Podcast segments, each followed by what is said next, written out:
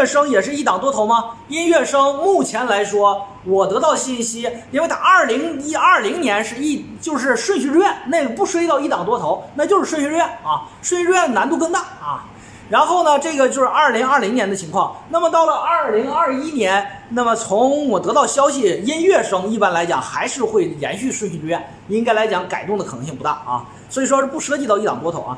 小英子说，美术综合类院校文化课分数要求高吧？不一定啊，不一定。有些学校呢，就是综合分嘛，综合分，有的学校还是文三专七，有的学校呢，就是我我们一般都说的就是文三专七，文四专六啊这种。就会比较多，还有文六点六七、十六点六七啊，文十三三三对文三三三三一啊，这个文十三三三对专三十三三，文十六点六七对专啊文六点六七对专十六点六七，这种会比较多。所以说呢，一般来讲，综合院校呢还是专业占大头，专业占大头多啊。但是呢，你像江南大学是吧？它采用的就是文化加专业，一分文化对一分专业。那这样来讲呢，专业分就相对来讲就优势就不明显了，文化分就比较明显了。你很简单一个道理啊，你专业分你现在已经是二百六了，提高到二百八，这是很难大的很难的一个跨越。但是你说你现在是五百分文化，提高到五百二十的文化，那就是五道选择题的问题，是不是？所以说。呃，对于这种江南大学这种的话，它一定是对文化更看重的啊。好，彩色爱丽丝啊，说美术专业二百五左右可以报考哪些学校？校考包括我刚才跟你说了哈，校考不要看省统考成绩，你的省统考成绩再好，也不一定拿到校考合格证。能省统考成绩不好，也有可能拿到校考合格证。所以说你这个时候呢。二百五十分的省统考，你这时候可以考虑的校考还是比较多的。如果你真的想参加，是不是很多的？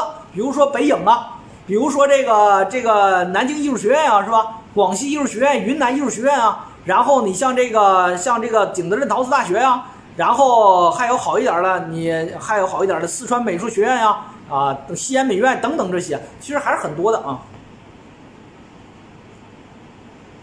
呃，超超说上海音乐学院参考省统考成绩吗？上音去年是校考啊，但是看今年上音的这个简章发布吧。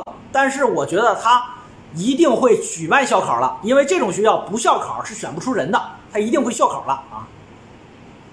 按校考准备吧啊，先按校考准备吧。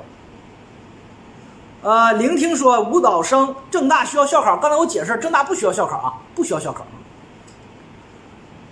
呃，东华大学美术需要校考，它有两种考试，一种就是省统考，一种是校考。它拿了不同的专业啊。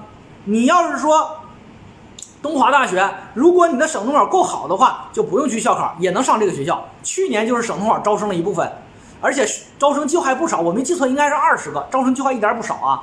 那如果说这个同学省统考没考好，还想去东华的话，那你就得参加他校考。因为只有这种情况，你才有可能通过校考那边进东华，好不好？就这个意思啊。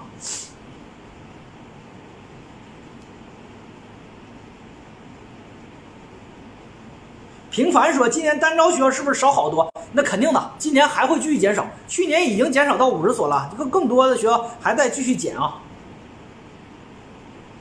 好吧，今天的这个直播呢就到这儿啊，给大家解答的问题就到这儿，好吧？今天的直播就到这儿，非常感谢大家啊。